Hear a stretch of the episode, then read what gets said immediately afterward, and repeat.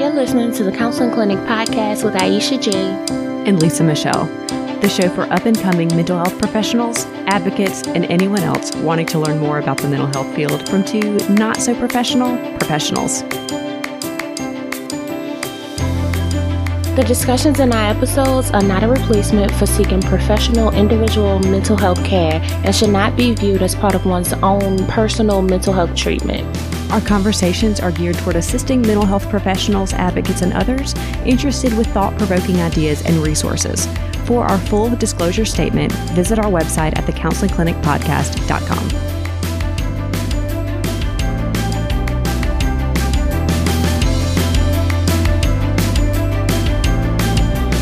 Hello, folks.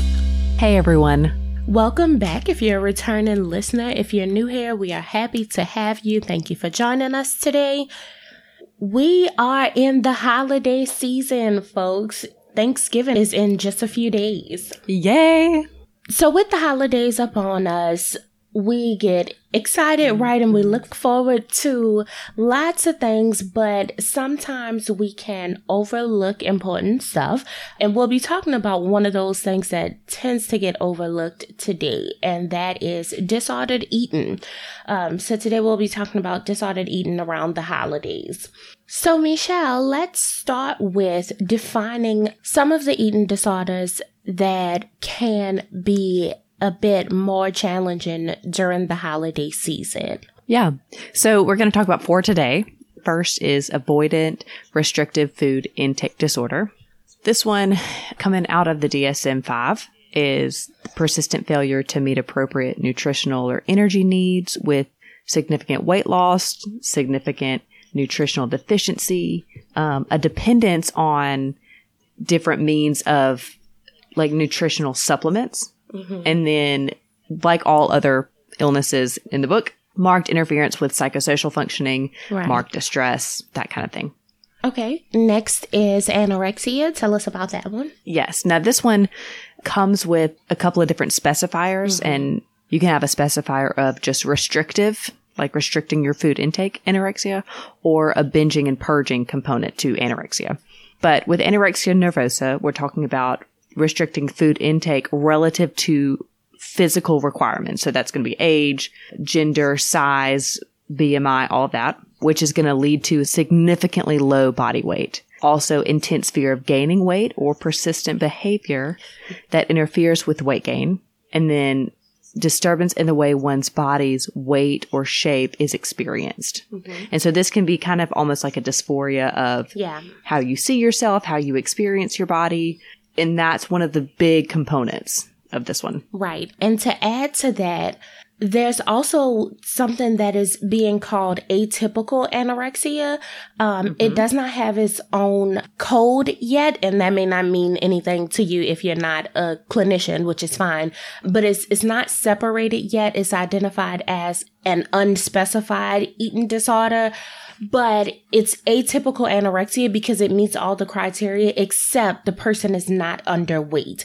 Um, and I think that's important to mention, especially around the holidays, because, mm-hmm. you know, we tend to behave based on people's looks and their appearance and their behavior, right?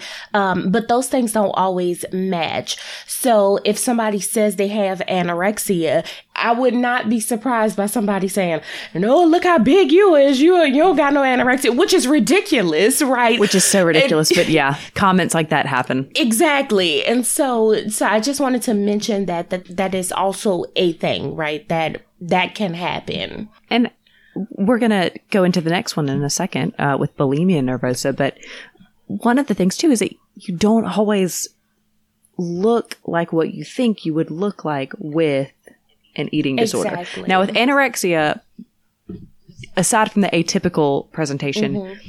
you do, like, that is part of it, is that you are markedly underweight. Yes. Right? For your stature and your size and whatever. But other than that, you may not look like what you've always seen on T V. Right. Right? And so that can be really difficult when people start making comments without awareness, right. right? Or even of one's history, right? If someone's in remission or recovery mm-hmm. from these uh, illnesses, they may still have those thoughts and those struggles, but they don't look like it anymore. Yes. Uh, People with eating disorders often suffer from relapse the way people with other mm-hmm. addictions do. So I say that to say, not to get us off track, but to say that everything is not about your thoughts, right? And it's most often it is quite unnecessary to make those unnecessary comments that, that right. people make. Anyway, to get us back on track, Michelle, can you tell us about bulimia nervosa? Yes. Yeah, so this one is, I would say, gets used interchangeably with anorexia by mm-hmm. a lot of people who are not diagnosing it right. um, or experiencing it because uh, they're not the same. But because anorexia can have a binge purging specifier, people just get them confused. Yeah. So with bulimia, you have to have recurrent binge eating episodes, which in defining binge eating, there's a lot of stuff, but essentially eating within a two-hour window, portions that are inappropriate, if mm-hmm. you will, right? And we're not talking like, I ate a really big salad. Right. No. Uh, we're talking pretty large quantities of food mm-hmm. uh, within a two-hour window, and then recurrent compensatory episodes. So this can be purging, this can be misuse of laxatives, mm-hmm. this can be excessive exercise workouts. Mm-hmm. Yep. And again, when I say excessive workout, we're not talking like, I went to the gym for an extra fifteen, twenty minutes today. No. Right. We're talking hours, like truly unhealthy amount of time. Mm-hmm. And then self-evaluation being unduly influenced by the body shape or weight. So one of the key ways to really remember the, some of the differences is that with anorexia, you have to have significantly low body weight. Mm-hmm. Again, unless it's the atypical specifier or classification. And then you have to have a binge eating episode and compensatory method. You know, with anorexia, you, you get that if that's the type of specifier you have, and there's some other stuff. But with bulimia, that is the thing. Okay. And then finally, tell us about binge eating disorders. Yes. So I will say this before we go into the definition. Binge eating disorders can be more difficult to find studies and treatment for specifically mm-hmm. because it's I feel like more recently getting recognized truly for a disorder. So I have a lot of thoughts on that one. Anyway, so binge eating disorders are qualified by binge eating episodes without compensatory behaviors. So you're not purging. You're not going to the gym for a billion hours. You're not doing any of that stuff. Mm-hmm. You're just having those episodes. Now with that comes the episodes, you know, bring on intense feelings of like shame or guilt or sadness. You feel like significant loss of control while eating or with food. So there's a lot of stuff to define binge eating in these episodes versus like with bulimia, right? Okay. It, it's a little more fine-tuned. Mm-hmm. Um, and then, again, marked distress, marked dysfunctioning, that kind of thing. Mm-hmm. Thank you for going over those. So those are our four disorders that will kind of mostly be focused on today. Um, and then, of course, I threw in that fifth one with atypical anorexia. But I say that to say that there are other types of eating disorders.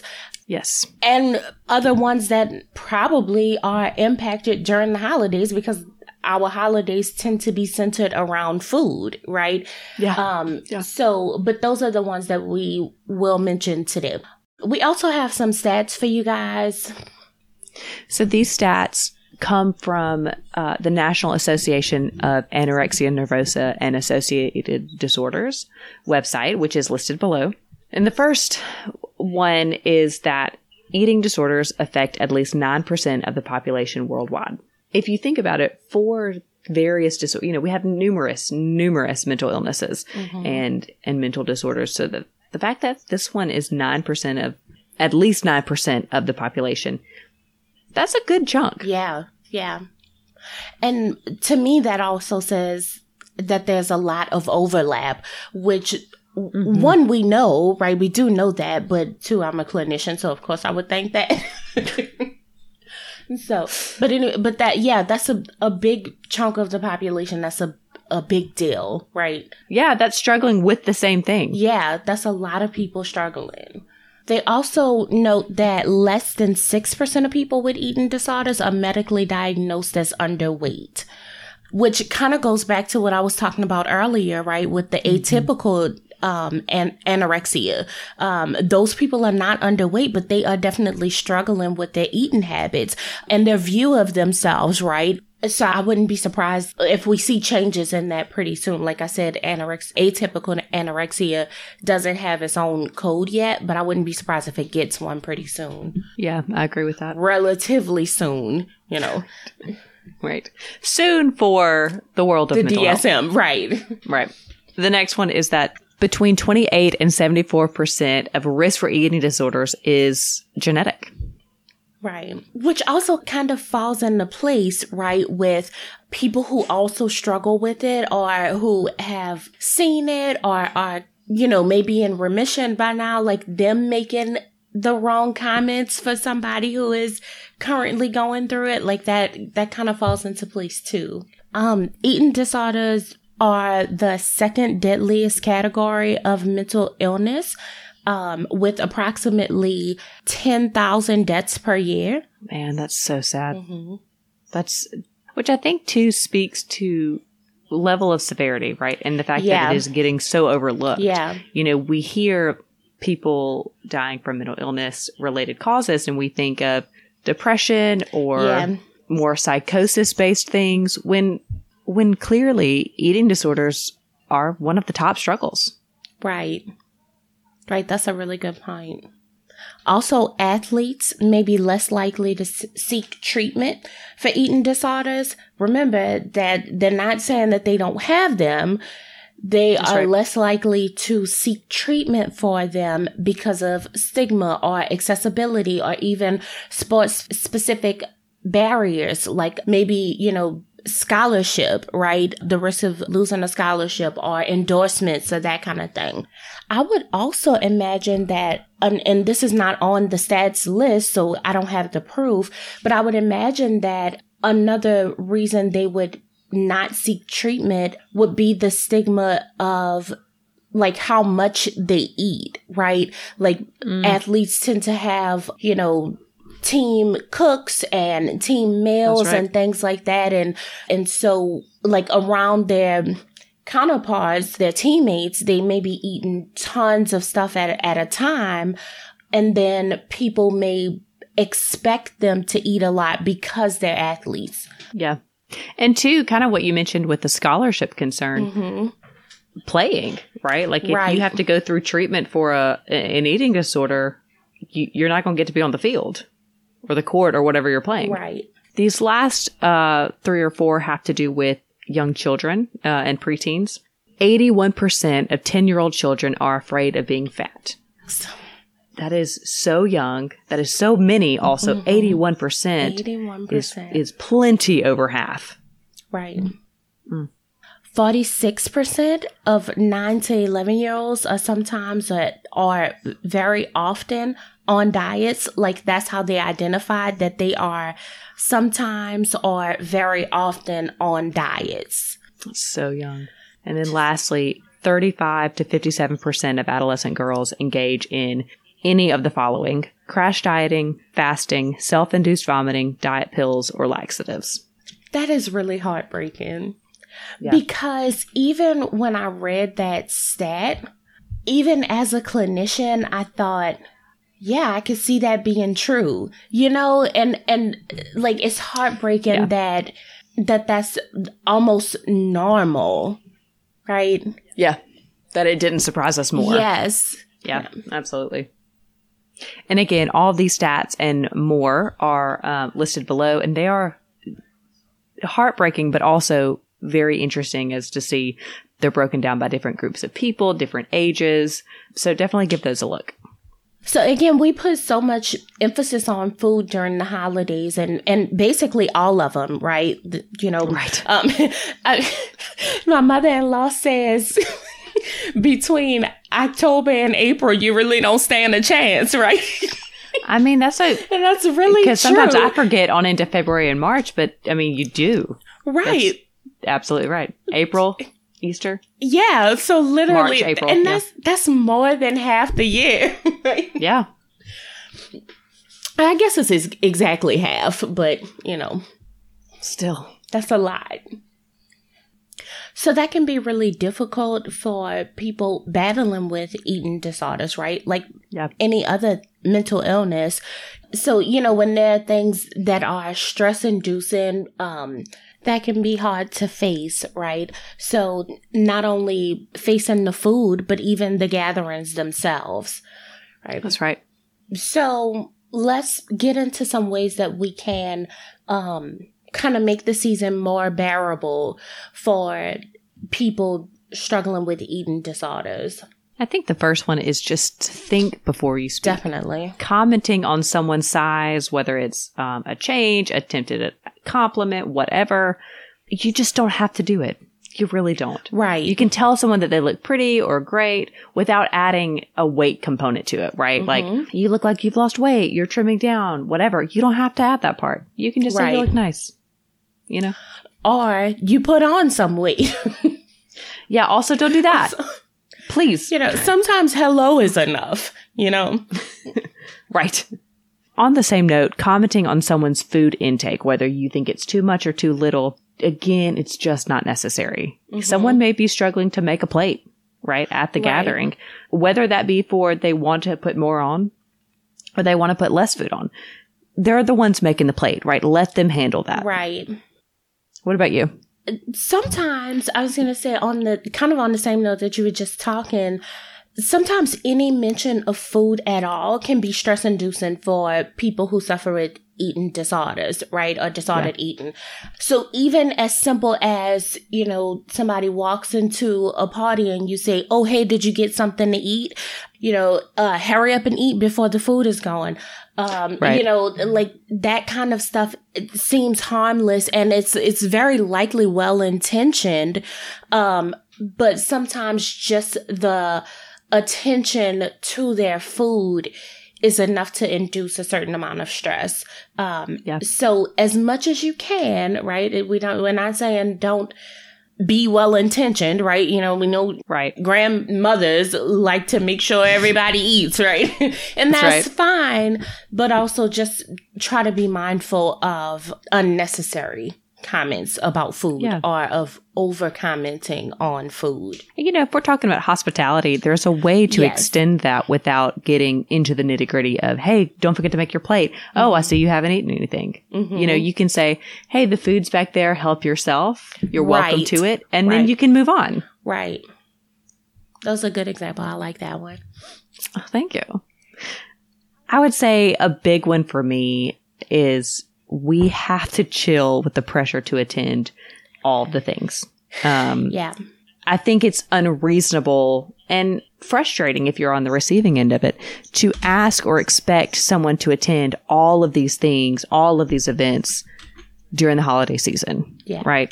I know you want to be with your family. I know you want to be with your friends, but some people just don't have the bandwidth in this season to do all of these things. Right. And that's that's got to be okay with us. Yeah. And so I, I want to say that it's very okay if someone declines an invitation. Mm-hmm. They have their own stuff to deal with. And you probably have yours that you may be avoiding. Right. So let's just keep that on the table. Anyway. Yeah. No, that's a good point. And, and I want to mention that there is a lot of middle ground um, mm-hmm. between attending a gathering and not attending, right? That's right. Um, some of that pressure is put on us by other people, and sometimes we put it on ourselves mm-hmm. um, for whatever reason, right? Whether food is involved or not. But right now we're talking about food, so let's go with that. So if you are struggling with an eating disorder, there's middle ground. You can, if you're in the place, right, and it's okay with you and, and your treatment team, there are limitations that you can set for yourself or challenges that you can set for yourself, or wherever you are in your practice of treatment. That doesn't mean that gatherings have to be completely ruled out forever, or that's because right. you feel bad, you have to go to all of them all the time without considering yourself, right? There's a lot of that's middle right. ground, and you can talk to your treatment team about that. Um, and even talk to them about your own ideas, right? The ideas don't have to come from them. You can present ideas too, because that's how it works. You guys work together as a team to help you in your process. And with that, if somebody declines an invitation, please don't automatically jump to that they have an eating disorder, right? Again, there is a lot of, of middle ground in between. Okay, so you don't have to put stuff on them and they don't have to put stuff on you. Like there, there's a lot of wiggle room in the middle. So just because somebody declines an invitation does not mean that the Counseling Clinic podcast accused them of having an eating disorder. That is not what we are saying. Absolutely. Again, some stuff, whether it's you highly believe it is what someone has, most likely you don't have to share it unless you're in right. a, a, a really good space for that. Mm-hmm. And usually at Thanksgiving is not that place. Right. I can't think of a Thanksgiving setting where that is the time. Right. Uh, the last one for me is to keep awareness. You know, so this is not the issue that you deal with. That's fine. Mm-hmm. But most likely, you know someone, let me say, struggling with the topic of food at one of the events you'll be at over the next six months. Yeah. So again, the comments or the, and I'll say comments even about yourself, right? Talking about, oh, I shouldn't eat this or I feel, you know, yeah, that's a good those point. Kind of things can still be difficult to hear as well. Yeah. And so mine is less about other people and more for the people struggling with disordered eating. Be kind to yourself, right? You don't have to succumb to food pushing. I'm laughing at the term. That's right. I'm laughing at the term food pushing because I heard that on a Noom commercial. So I don't know if that's like their term or whatever. Right. But, um, but I think you guys get what I mean when I say food pushing. You know, you don't have to succumb to that. Your needs are just as important as other people's feelings. Um, so even if you don't want to offend them by declining, you you still have your own needs. And those are, are just right. as important and just as okay to respect, right? You can honor your own boundaries. Also, be patient with yourself, right? Mm-hmm. Eating disorders are hard. Just, you know, just like any other serious illness, it is hard, right? It's going to be challenging to find a balance. Yes. And and you may not get that balance right every time. That is okay. Be patient with yourself. And again, don't count yourself out, right? You don't have to not go to the gatherings ever in life, right? You don't have to go to all of them, right? It's okay to be somewhere in the middle. It's okay to find your middle, right? It's okay to have reservations about going and, and be anxious about how you'll stand up to different temptations. That's perfectly normal, but that doesn't mean that you have to live in fear either, right? There is a middle ground that you can find. And I hope that you can be patient with yourself and be kind to yourself. Absolutely love that. If there's anything in the midst of this holiday season and, and, and battling eating disorders year round, mm-hmm. is that we have to give ourselves some grace in yeah. the journey and the process of recovery. And I know that people forget about this part, but I professionally and personally, I truly believe that a lot of the stuff we deal with is the pressure we've put on ourselves, right? You know, the pressure to attend holiday gatherings and the pressure to not offend people and the pressure to look a certain way and weigh a certain amount and have arms this size and comparing ourselves to other people. So be, be kind to yourselves. Right. So that is all we have for you today, guys. Thank you again for joining us. I hope that you found some of this information helpful and beneficial. And I hope it was a nice, gentle reminder to consider yourself and other people. Right. Let us know your thoughts and experiences. Of course, we want to hear from you. Tell us if you are or a loved one struggle with disordered eating and that makes the holidays more challenging. We would like to know about that so that we can, you know, add to our information. Are you looking for resources for disordered eating? We have some links in the show notes that might be helpful to you. Are you a clinician with tips to share? We would appreciate those as well. And of course, as always, let us know if we missed anything so that we can all learn and grow together. So thank y'all again for listening, and we will see y'all next time. See ya.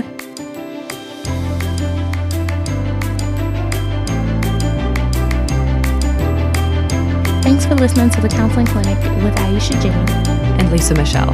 Remember to check out our website at the counseling clinic podcast dot com. And follow us on Instagram at the Counseling Clinic Podcast. We'll see you guys by our next session. Bye, guys.